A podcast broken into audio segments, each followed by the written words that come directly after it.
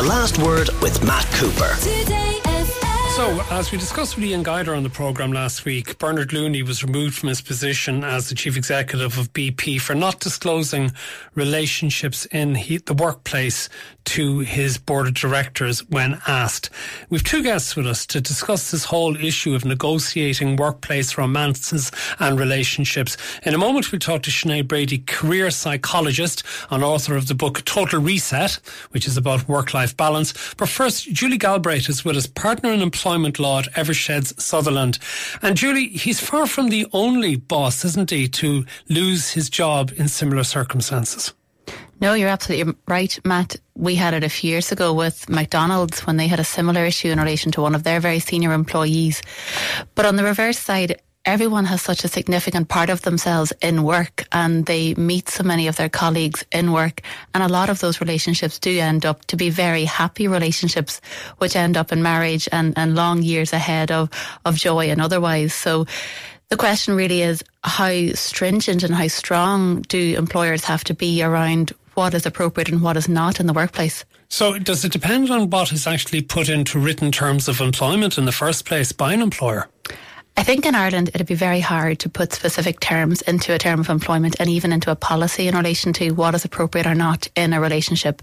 So some of your listeners might have read of love contracts or non-fraternisation contracts and policies.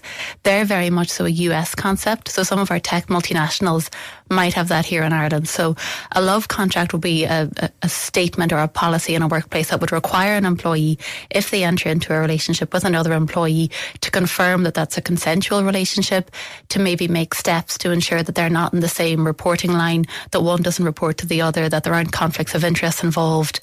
And the non-frat policy probably goes further again to say you cannot fraternise with your fellow uh, workers. Such so as ask somebody out to the movies or for dinner or something like yeah, that is it? Some of them would have a rule that you can ask once and that's it. So that if you did ask once and you were refused, you must never ask again because then at what point are you bordering into victimization, harassment, ongoing relationships that's not wanted?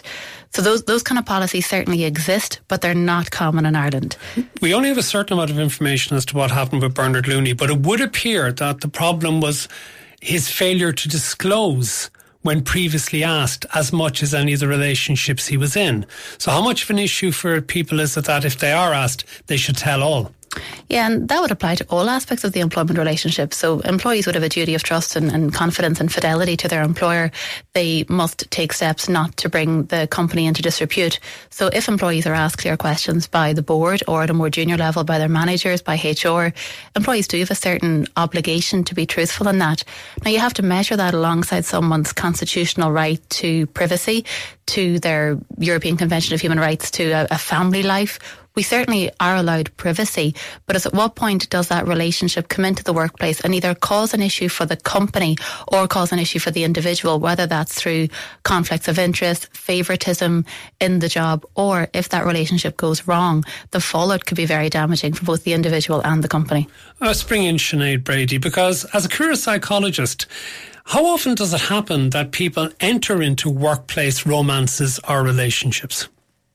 So, Matt and Julie, there are some there's some evidence to suggest that about 50% of people are in some sort of a workplace relationship. Let it be a date or let it be something more serious across the course of their working life. So it's very common. It's very frequent. And as Julie said, many people end up in really happy, healthy, long-term relationships where there is much joy and comfort in those relationships. But I suppose what we're talking about is where that doesn't happen and where perhaps that duty of transparency and fairness is really, really important in order to protect certain people within the organisational structure. But why does it happen that you have so many people in their workplace deciding that they want to date or enter a relationship with somebody else in their workplace? Why don't they go elsewhere? That's a really good question. And I suppose most of us spend most of our working time, sorry, most of our awake time at work. That is where we meet most people that we, you know, engage with. Let that be somebody on your team or somebody that you meet in the lift or kind of on the way for a coffee. So we spend an awful lot of time with people that we work with and we tend to have a lot in common with those people.